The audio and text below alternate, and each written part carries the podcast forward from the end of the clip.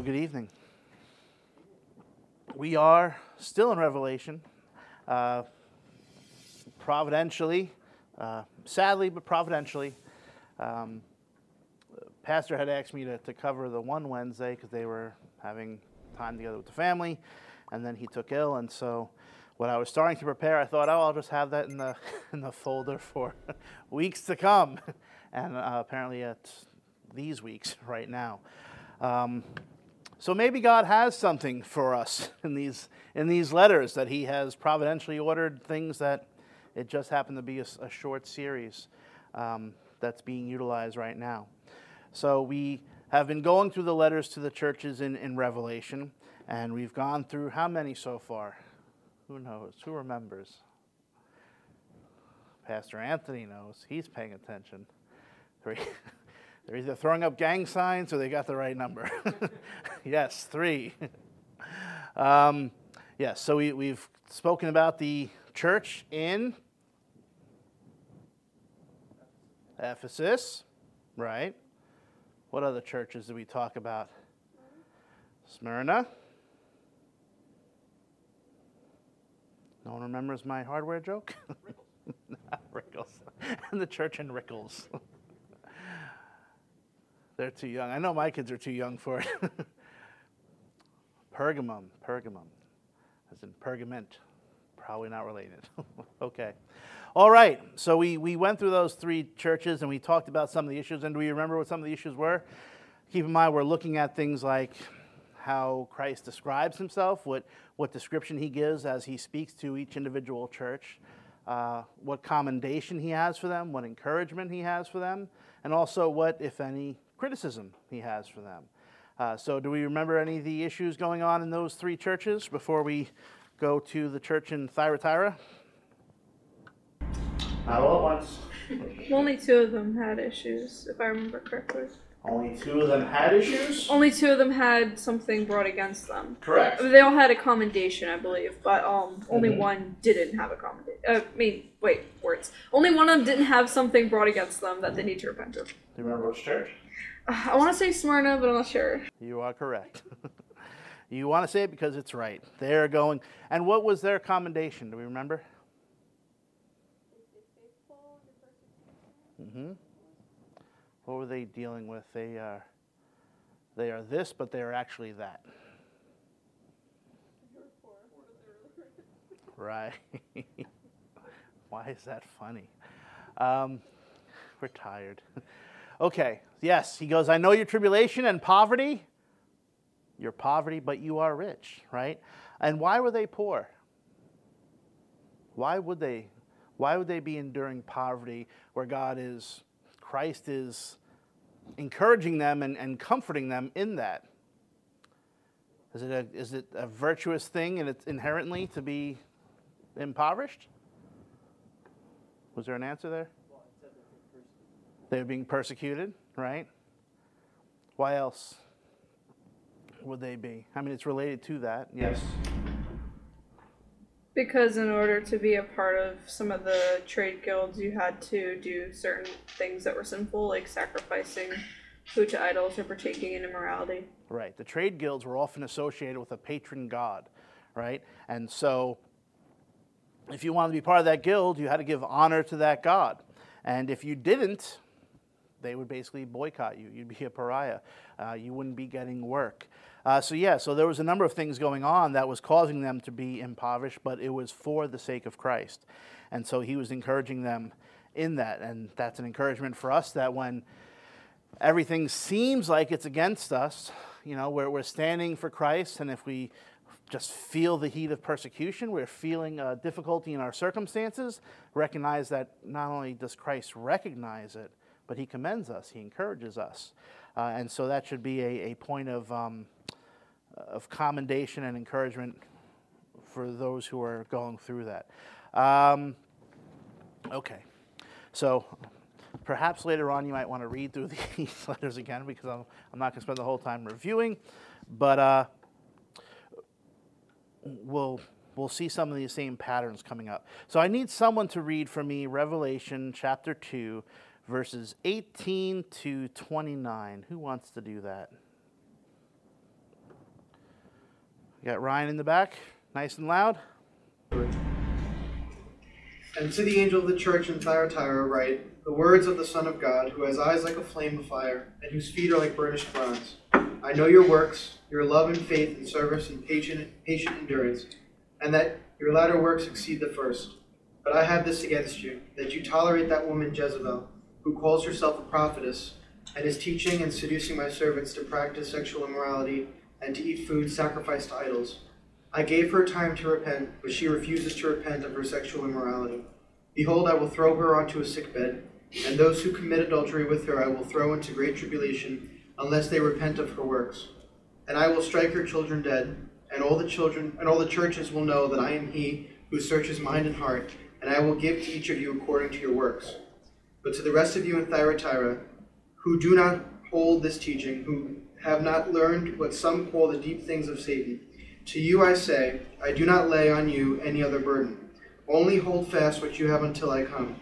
The one who conquers and who keeps my works until the end, to him I will give authority over the nations. And he will rule them with a rod of iron, and when earthen pots are broken in pieces, even as I myself have received authority from my Father. And I will give him the morning star. He who has an ear, let him hear what the Spirit says to the churches. Amen. Okay. I was trying to get it so I could have it just big enough where the whole thing fit in uh, on on the one uh, without me having to move the screen around. Okay. So what's going on in Thyatira?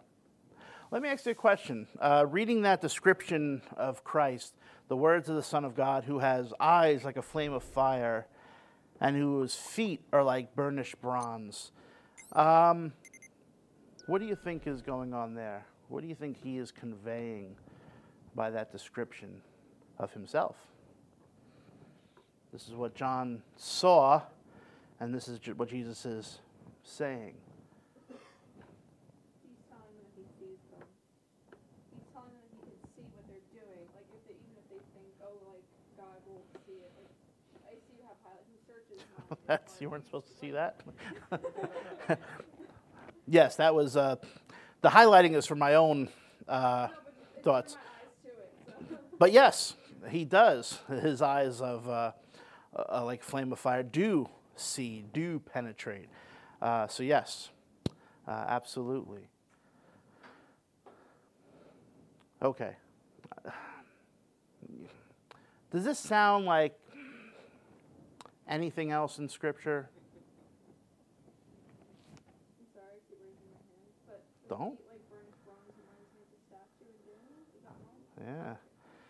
Yeah. Actually, I'm thinking of something else in Daniel. Uh, what happened in, in Daniel where there might be fire, where there might be glowing? The furnace, right? And, and what does he see when he throws the, the three friends in the fiery furnace, heated up seven times hotter than normal? Right?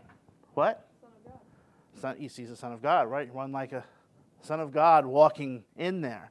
Um, and this was interesting because there's, there's a number of allusions to Daniel throughout the book of Revelation, which would be no surprise to us. But that's, that imagery, especially for people who would be familiar with their Old Testament, what does that story remind you of as well?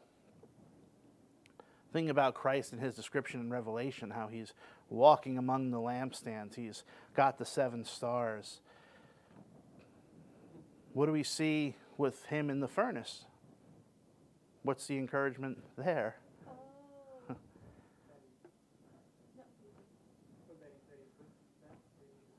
Right, that he's with them. So there's there's allusions to Daniel here, um, but it also you'll find out about the city. Who knows a little bit about the city and why uh, this description could be pertinent for that reason as well?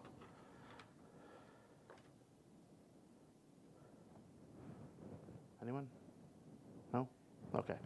Um, the city imported, or not imported, they produced bronze. They exported bronze. They were known for bronze. Uh, and the, the patron god there is, is Apollo, um, uh, something like that, uh, the sun god. and so that the local trade guild worshiped their, their god there. So the reference to, to bronze throughout is specific to the city as they were producers of it. Okay? And so here it's the Son of God as opposed to their fake sun god, right? And so these things echo a lot louder for that original audience because they're living in that time and they understand.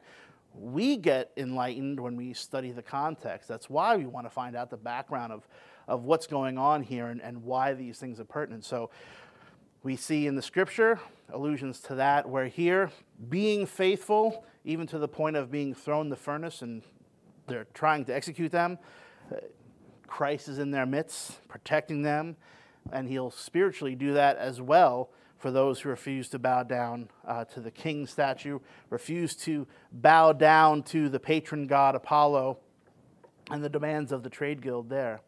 So he goes, I know your works, your love and faith and service and patient endurance. Your latter works exceed the first. And do we remember what we were saying that these works are most likely referencing? Evangelism, yeah. Um, as I said before, and I'll be preaching Sunday, so you might be hearing more of it. I plan on focusing a little bit on, on that letter to Ephesus. But the works, uh, one commentator in particular, um, sees the pattern of the works he uh, referring to evangelism, uh, and he gives some really good uh, explanations and arguments for that. And here he's saying, I know your works, and it's not just evangelism, but that's part of it. He goes, your love and your faith and service and patient endurance. So they're, they're dealing with some uh, things. And he goes, Your latter works exceed the first. So it sounds like they are very active as a church. Um, that's a strong commendation from Christ. He knows of their love and faith and service. So that's, that's good. However, those wonderful things don't leave room to excuse serious error that's going on there. Um, and what's that serious ed- error? But they're engaging in, they're either engaging in it themselves or they're tolerating uh, the engagement of other believers. Uh, the same error and sin that was pronounced at Pergamon. And here, instead of talking about Balaam, right, and the, and the Nicolaitans, the Nicolaitans, uh, now he says Jezebel. Now, why does he say Jezebel, do you think? The answer is right there, I promise. why does he refer to Jezebel instead of, say, Balaam or the Nicolaitans? Because of her promiscuity? Promiscuity, but I'm looking for something a little more specific to that name. False God, false idol worship, or False idol, idol worship. But is he talking about an actual woman named Jezebel? Hmm. That's a two-parter. is he talking about an actual woman? Oh, the spirit of What? the spirit of Jezebel, like kind of like the not her spirit, but like The spirit of Jezebel. But is he talking about an actual woman? It says who calls herself a prophetess and is teaching, so it sounds like it is a person. Yeah. Does it say Israel? Israel? Um, maybe. uh, maybe. I think. Well, they also refer to her children. I mean, that could mean the descent. Like, that doesn't have to be the physical children. Uh-huh. So I don't know. There's a bunch of Yeah. double. And when you uh, have a book that's symbolic in nature, like, well, do you think they knew? yeah. I don't know because it talks about the followers in tribulation, the children are dead. So it seems like I don't know. I, I, I thought it was her actual children because there seems to be a distinction between children and followers, unless it's talking. no, here I would say, well, these are all possibilities, right? Because we're dealing with a symbolic book. And so when you're saying, when you're throwing names like Balaam out there and Jezebel out there, well, then you have a good reason to say, well, that could be symbolic of a teaching, of an idea, of a spirit. Those are all genuine uh, possibilities. My particular take on it is that he, has, he is actually speaking of a specific woman there. She calls herself a prophetess. He says, You are tolerating her, right? and I gave her time to repent. So I, I don't think of that as a, a, just a generic spirit. Uh, It seems to be more personified, in, you know, and, and centered on a person. I think he's giving a different name to her to point out, just like he pointed out the Nicolaitans um, with the teaching of Balaam, and he's tied those together. Um, you know, an old, an old heresy and a new heresy, but they're actually the same thing. There's nothing new under the sun. But here, what did what did Jeze- what was Jezebel known for in, in the Old Testament? Who was Jezebel? Right. What was what was her position though? She was a queen, right? So she was married to King Ahab, right? We know our Old Testament history, right? So here she is, the queen of King Ahab, and she was a huge idolater, right? Encouraging her husband and all of Israel with him to worship Baal, right? You know, it's even to highlight that more specifically. She it was of Israel, it wasn't Judah. What's so they that? were, it was Israel, not Judah. Right. So they were already completely like turned away from God, and even she was. Yeah, they were already a mess, and she made them worse, right? Um, you know, helping orchestrate the, the murder of, of Naboth and all that, um, threatening poor Elijah after he had victory over those all her false prophets there on Mount Carmel, right? So he's linking that identity of someone who's supposed to be helping the king to lead, right? And, and lead rightly, but rather taking a people that were set apart by God and bringing them into compromise with false worship, right? Idolatrous worship, uh, you know, sexual morality, all of that. And she's a prophetess, right? So she's calling herself a prophetess and they're tolerating her. It seems like this woman, whoever she is, is highly respected in the, in the city, in the church. You're tolerating her. She's calling herself a prophetess. If someone's a prophetess or a prophet, what does that mean? Speaking on behalf of God. And we know that, especially in that transitional period, um, you know, leading up to 70 AD, you know, the, uh, the, the sign gifts, you know, were in, in, in much greater operation as not all the church had the, the completed canon yet. Cameron? I was just going to say, it almost sounds like she's potentially a member of the church here in Thyatira, and and she's promoting the idolatry of that city, which they're speaking out against here, right? You know, Yeah. that city's known for its idolatry, and she's she's telling. I mean, it even says that she's you know um, e- eating food sacrifice, you know, encouraging them to eat the food sacrificed to idols, whereas she's encouraging the church to participate in the idolatry of the city. You know, Yeah. as opposed to setting themselves apart, which we know in Thyra- Thyatira is very difficult, you know, Yeah. based off the nature of the city. Right. So that exactly right. And so here, before you know, maybe the group is associated with a, a group, you know, following after the teachings of of the, of the Nicolaitans, where there's here's this woman who's respected in the church, and she's calling herself a prophetess, and yet not only she, she's encouraging the people to compromise and telling them that there's no problem with with having Christ and having this as well, right? Um, do we see that sort of thing today, or is that just a Thyatira problem? Is that we don't have to worry about this anymore, right? what does it sound like? Careful. What's that? Women preaching in the church, and there's so there's a reason for that. While there's a wonder, and that's not Ephesus. that's not just that one specific church that had an issue, right? Uh, many people say when Paul says, "I don't allow a woman to teach or preach," you know, um, to teach or have authority in the church. Some people say, "Well, that was just in Ephesus." You know, he's telling Timothy, you know, they're they're all out of sorts, so don't let them because of that problem. No, he says they're not to have authority.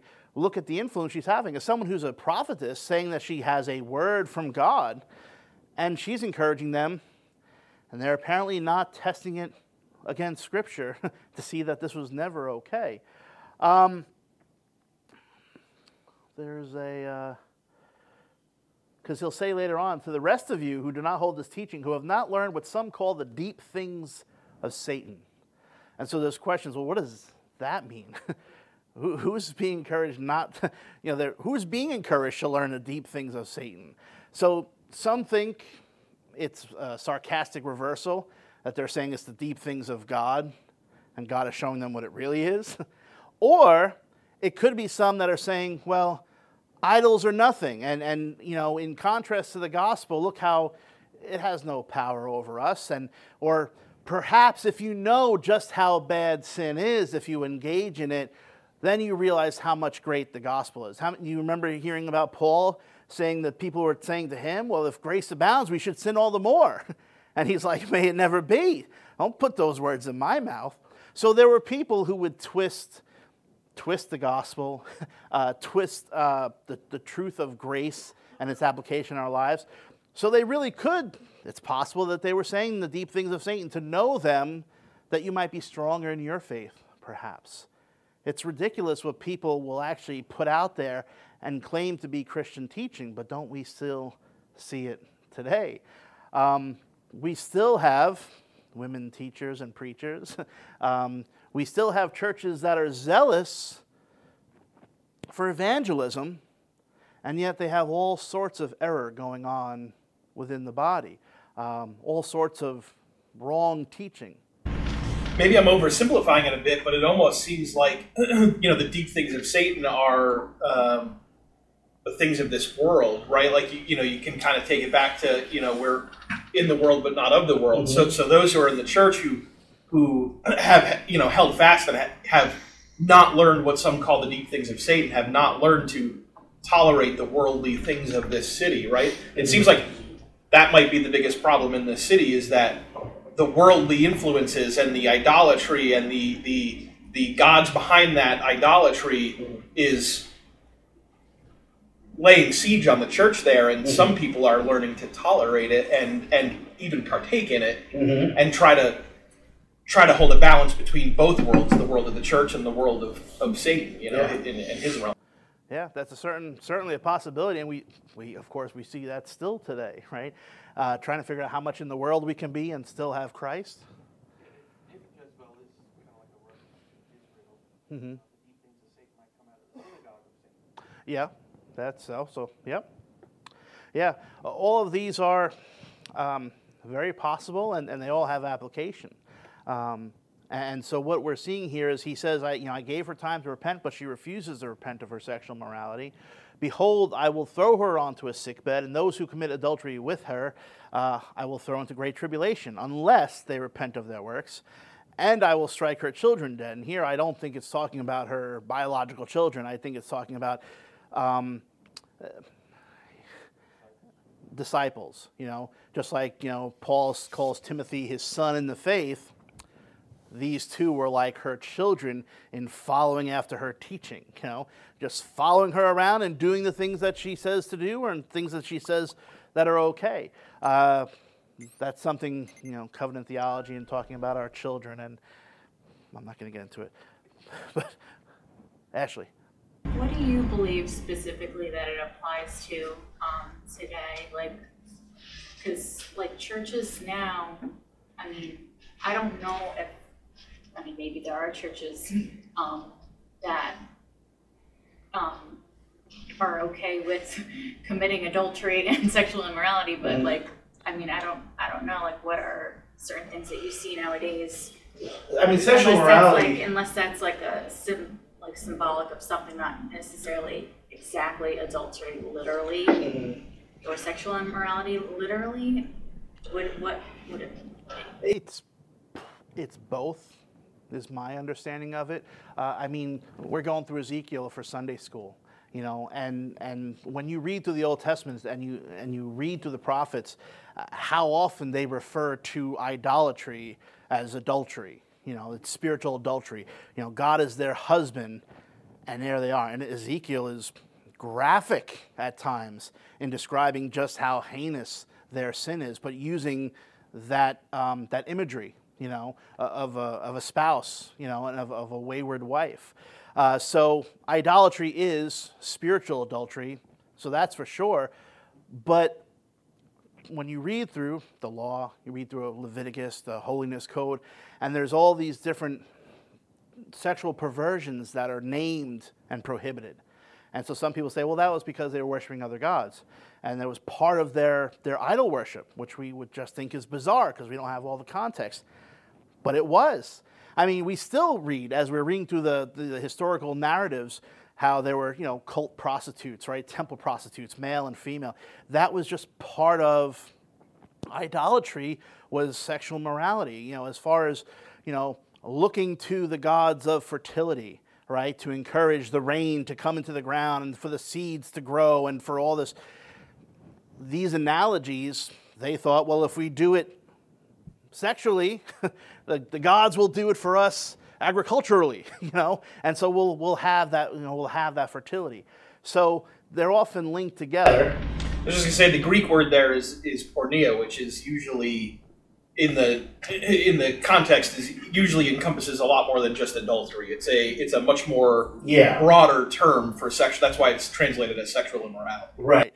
In the you know in the commandments, thou shalt not commit adultery. Right.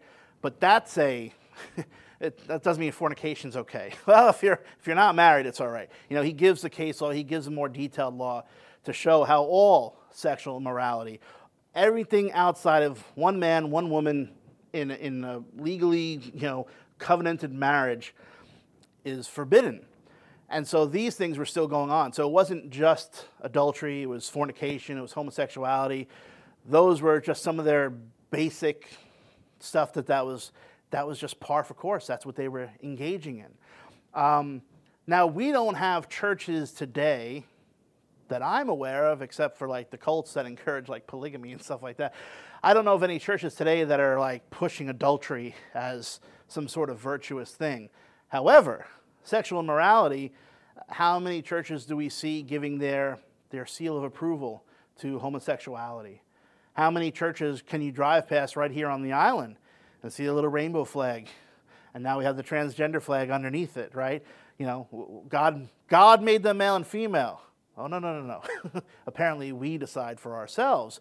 And you have churches that wave that little flag and basically said, God's word doesn't matter, right? So they put their seal of approval, and, and we love and encourage and, and accept and affirm. We are a safe space, and all are welcome. All means all until you or I walk in there sharing you know, a couple of scripture verses.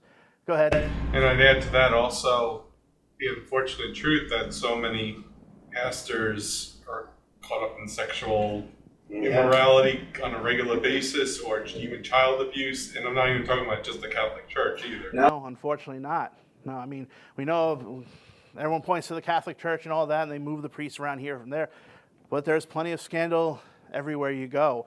Um, going through on Friday nights, Disciplines of a Godly Man uh, by Kent Hughes, and in one section talking about you know discipline of purity, he's talking about uh, Christian magazines that you know, a lot of their subscribers were leadership, you know, uh, pastors and deacons, and just you know committed congregants, and the percentage rate for people who had engaged in pornography, you know, viewing pornography was way higher than you'd ever think possible. It's horrifying.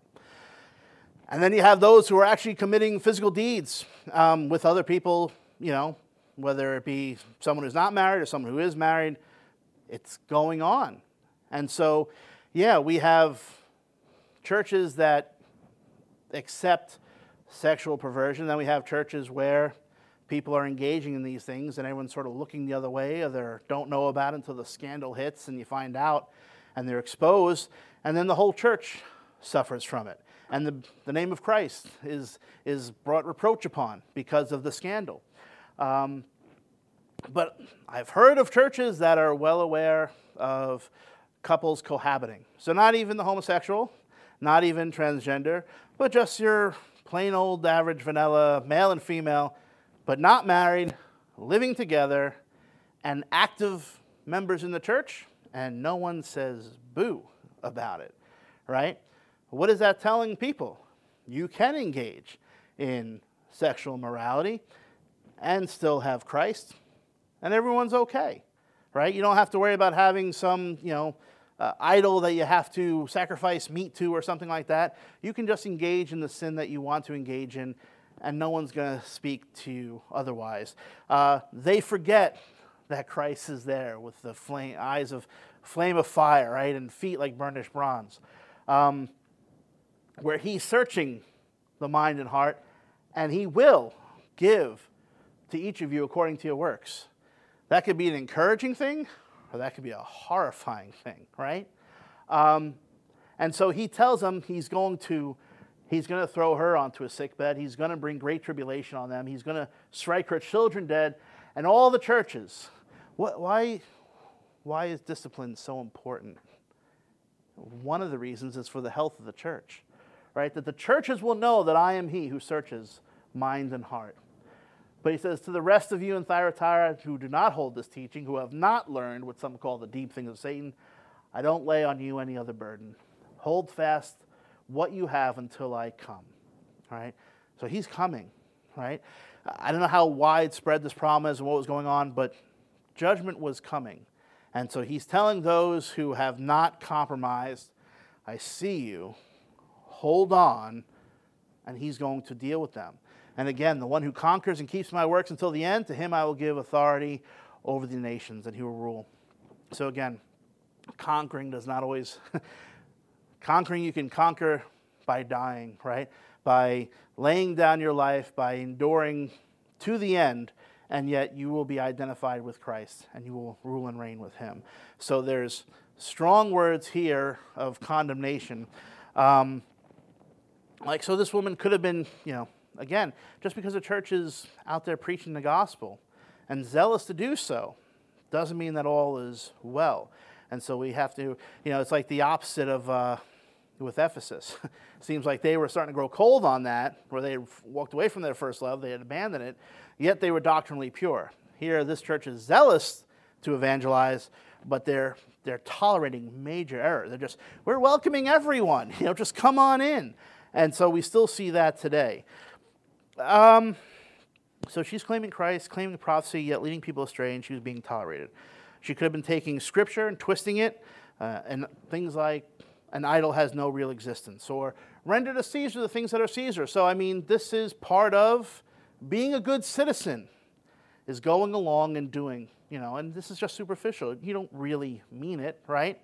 Um, uh, you know, it talks about uh, don't make the weaker brother stumble. Well, if they're not weak, if they're not stumbling, then perhaps it's not a problem for anyone. Uh, so they can do it. So they weren't maintaining doctrinal purity. The uh, sexual morality, the food sacrifice to idols, rampant in the unbelieving world, and a stumbling block for believers. Um, and so I had a question here. Why is that such a draw? Why is that such a draw for people? We keep seeing food sacrificed to idols. Why is God so opposed to food sacrificed to idols. Right? Paul says an idol's no real thing. And don't ask about it in the marketplace. If it's just there, buy your meat and go home. But why, why is this such a constant issue? It's like the principle behind it is that it, like the principle behind it is that mm-hmm. it is being sacrificed to them. And even though they don't have any control or any power, you know, it's still, you know, the point of them engaging that ritual to sacrifice to that false god. And those who engage in it are, are taking part in that. I guess. Mm-hmm. I think because names are very significant. And so you have this food that's like under this false god. Like it's like identity. Like that's very important in scripture. And then like I think about today's Bible reading where Jesus like, I'm the bread of life and he eats and drinks me. And so here they're eating and drinking something that belongs to a false god. So. Mm-hmm. Yep, it's that whole thing that God says He's the only one who provide. The earth is His, everything is His. He's the creator. The very sustenance we have comes from Him. And you're giving it to idols that are nothing, that don't have existence at all. Mm-hmm. So that's that's like a, you know, telling God, no, you didn't provide, you didn't do this why do people sacrifice to idols?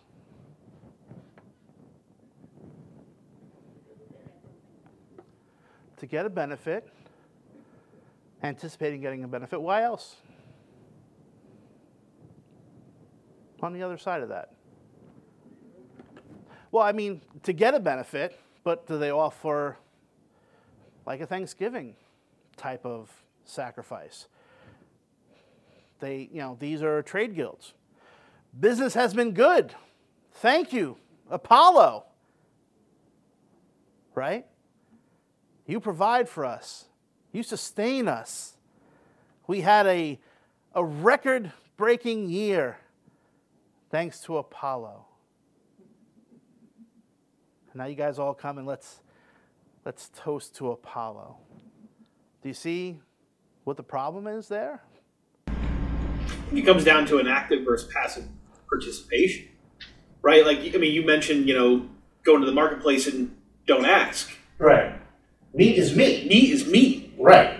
but once you're actively participating in the the offering of that food and then mm-hmm. partaking in it, that's where the problem becomes. It takes its focus away from where it needs to be. You're putting your focus on the false idol, on the false god, and taking it away from the one who actually does provide. Like Peter said. Right. So if you know, it's one thing if they've sacrificed the meat and they put it there and then he didn't eat it. so they sell it on the marketplace. Well, meat's meat, it makes its way to the marketplace. You don't have to ask, you can just eat and you're giving thanks to God. But if you go to that hall, if you go to that festival where they're toasting and cheering their God, they're asking God to their God to give them these benefits, now you are a willing participant. Think about other things that we've seen in Scripture. Think about Jesus' first temptation. If you're hungry, if you're the Son of God, do what? Make these stones into bread. Be self reliant. Be your own man. Do your thing.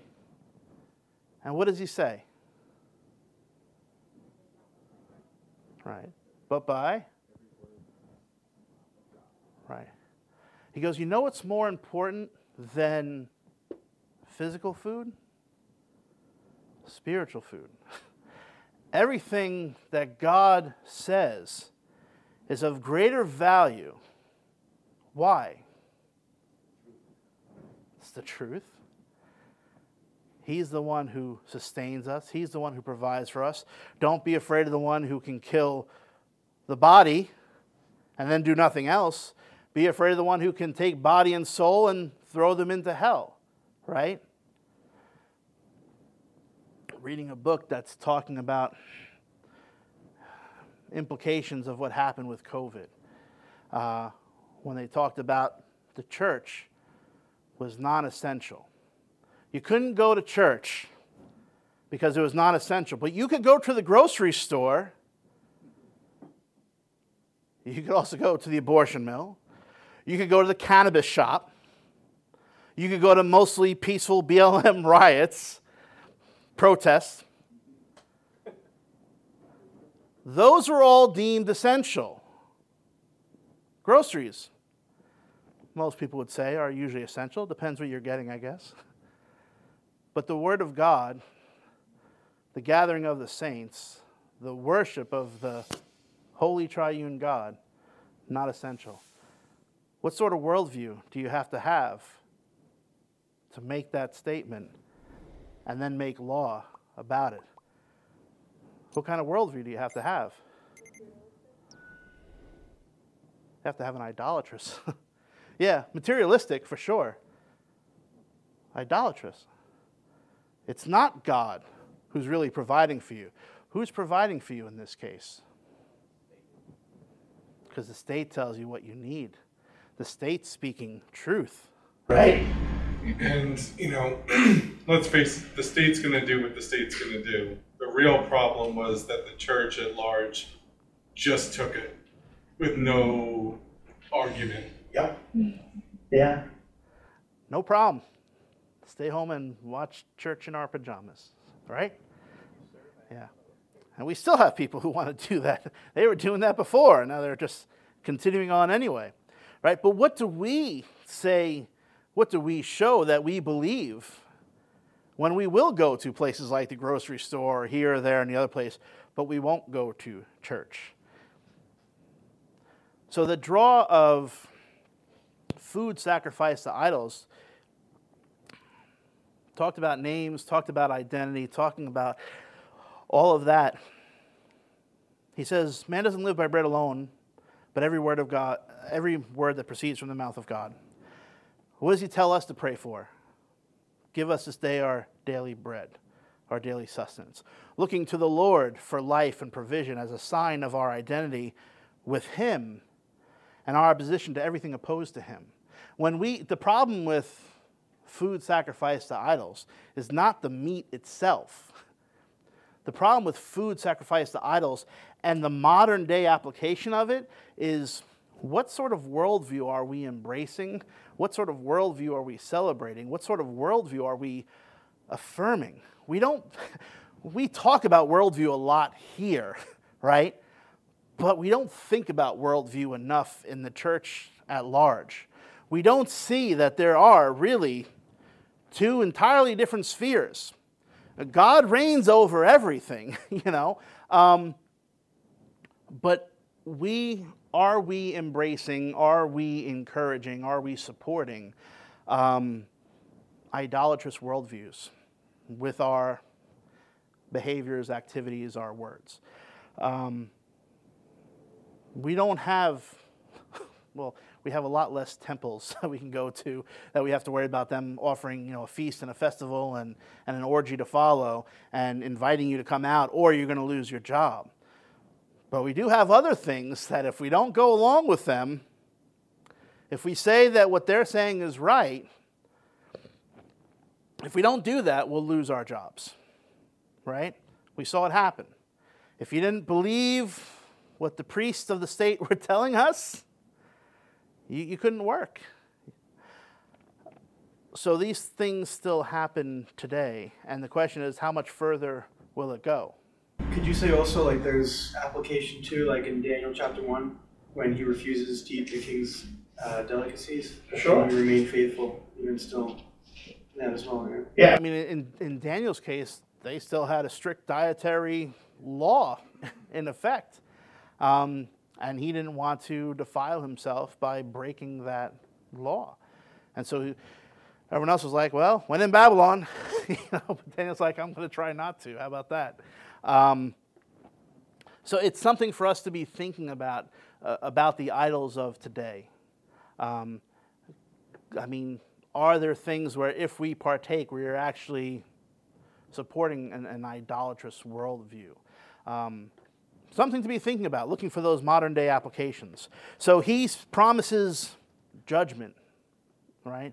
Judgment on her and judgment on those who hold on to those teachings. Um, and it'll be in such a way that the, the true churches will know that God is still active, He's still paying attention, and He's still going to bring a, about a day of reckoning. Um, so, any, that's enough, that's one church. Oh, didn't even get two churches tonight. but I, I, think that was, that was a question I really wanted to, uh, us to ponder. That the food sacrifice idols, because we see it so much in the Old Testament and we see it so much in the New Testament. And it's, we're so tempted to go, well, glad I don't have that problem anymore. But we still do. I was just thinking, like, um, there are actually some Christians out there. I don't know if you guys ever heard of this. I don't know the name of it specifically, but there's like a certain teaching now that Christians have a certain number attached to their personality. And do you, have you heard of that at all? I've heard of, yeah, I can't think of the name of it. There's, Enneagram. Yeah, and that's like a big thing right now. yeah, So that's like another teaching that they're adding. yeah, That it's, it's accepted hmm as truth. yeah, At first, it was astrology, and astrology is still around. It's still astrology, and um, and now it's the, the number system, whatever, and trying to help you determine what your personality is, rather than just looking at the Word of God. If you look, this this correlates directly to his history of Israel when Jezebel and King Ahab were ruling, hmm and effectively she was the state, right, and she had the her priests doing idolatry, and you know sacrificing to idols. And the people of Israel stood in their homes as the church. It didn't come out to say, no, not, only one man was sent to do that for Israel. So Right. it correlates directly with it. Yeah. Yeah. So these things. I was just going to say too, with another part of scripture came to mind, like Proverbs 23, for example, too. Mhm. Um, when it says, you know, to, to observe carefully what's before you and use, eat before a ruler and to give put a knife to your throat if you're given the appetite and not to Mhm. desire his food because it's it's deceptive Yeah. food, you know. So Yeah. Yeah, be careful of the favors of uh, people whose hearts are not really with you, you know, but they're just looking at something where they own you now, right? Um, yeah, so there's, there's a lot of things there. There's a lot there, and um, we'll leave it at that for now. So we can talk more about this later on, but we are we are out of time. So let's close in prayer and uh, go on to our time.